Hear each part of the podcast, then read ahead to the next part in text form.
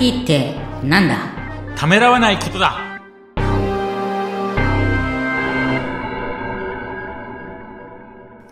こんにちは、小ラボの岡田です。こんにちは。株式会社フォンドの藤田です。藤田さん、今回もよろしくお願いします。よろしくお願いします。今回はゲスト対談ということで、ゲストの方はいお招きいただいたんですよね。はいちょっとご紹介いただいてよろしいでしょうか？はい。弊社で、あの、音声操作を担当してます、田中さんです。はい。田中です。田中さんよろしくお願いします。田中さんは音声操作がご専門ということなんですけどえ、最近ちょっとまあ、はじめ Google ミニを買って、はいで、それにだんだんハマっていって、はい今ちょっと、あの、Amazon が一番進んでるんで、うん Amazon のスキル開発をちょっと試しにやってみて。うんそうなんですね。で、そういった田中さんが今回ごゲストなんですけど、今回のテーマは、画面での操作は時代遅れというはい、テーマ、そうです。みたいなまたまた、な衝撃的なタイトルだと思いますけど、はい。通常ね、あの、Windows とかでも、はい画面見ながらボタンをポチッとして、今はもうクリックするのが普通ですよそれね。が当たり前、まあ、GUI とか呼ばれてるやつですよね。はいはいグラフィックユーザーインターフェースなんですけど、はいただもうそれは時代遅れじゃないかっていうのが私たちのあの、テーマなんですよ。はいはい。じゃあ、それがどういうふうに変わっていくんですかね。はい。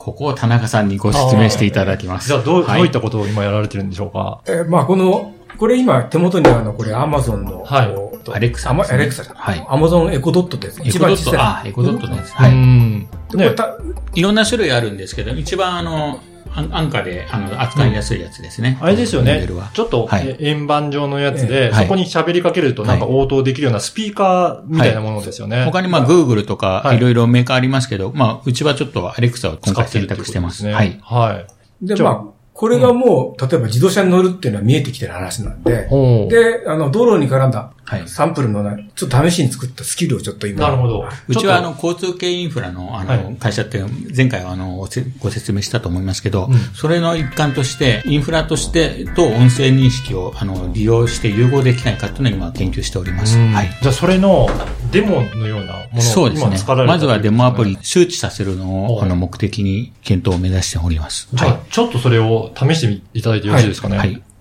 アレクサ、東北道ガイドを開いて、浦和からスタート。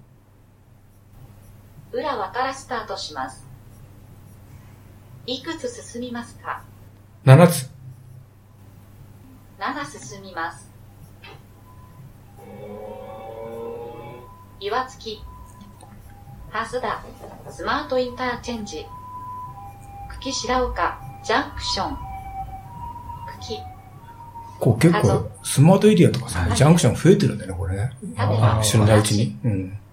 まで走行しました。あこれじゃあ、それを進んだところを全部国。道354伝えてるんですね号そうです東毛広域幹線道路に接続しています。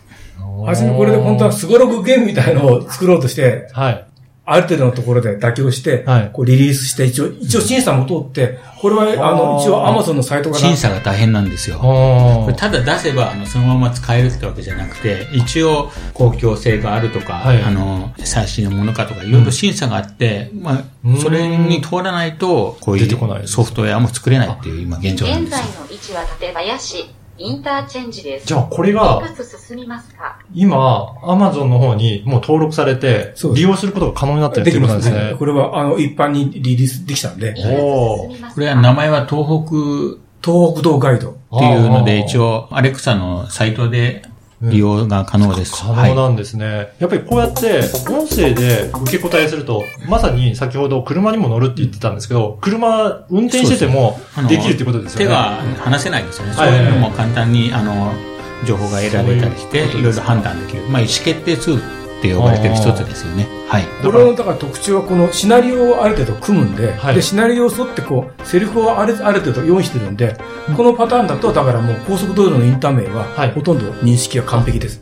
なるほどだから音声の認識しやすいということなんですね。ある程度予測をして、どういった単語が来るんじゃないかっていうことで、向こうも期待して待ってるんで、なるほど。だから今までと比べてもだいぶ音声の認識率は良くなってるってことですか？ななってます。初めやってる時にめんどくさいから、はいリストに入れ入れなくてもある程度、こう、裏技とか、はいわかりやすいのは認識してくれるんですよ。なただ、審査の時に、うん違うやつ引退ダメじゃないかって言われて、はい。で、いろいろ対応して、はい。結局、結局は全部入れたんです全部入れてですね。そうすることによってやっぱり認識するので、より使いやすいアプリになっていくっていうことなんですね。やっぱりこういったものを使うと、今日のテーマであった、GUI、上あの画面からの操作はもう時代遅れっていうのがそうなんですよ。皆さん、そう、ね慣れてると思うんですけど、はいやっぱりそこだけだと、まあ、その仕事で終わっちゃうんですよね。はいで、やっぱ新しいことをやって効率的にするっていうことが、もう、あの、皆さんも大事で、そこはためらわないでやっていただきたい。今日もね、はい出てきましたけど、ためらわないっていうことがね、はい全体的なテーマですけど、今後ですが、じゃあ、この、こういった音声操作ですかね、はいこれを進めていくと、どういうふうな世の中になっていくんでしょうかね。はい。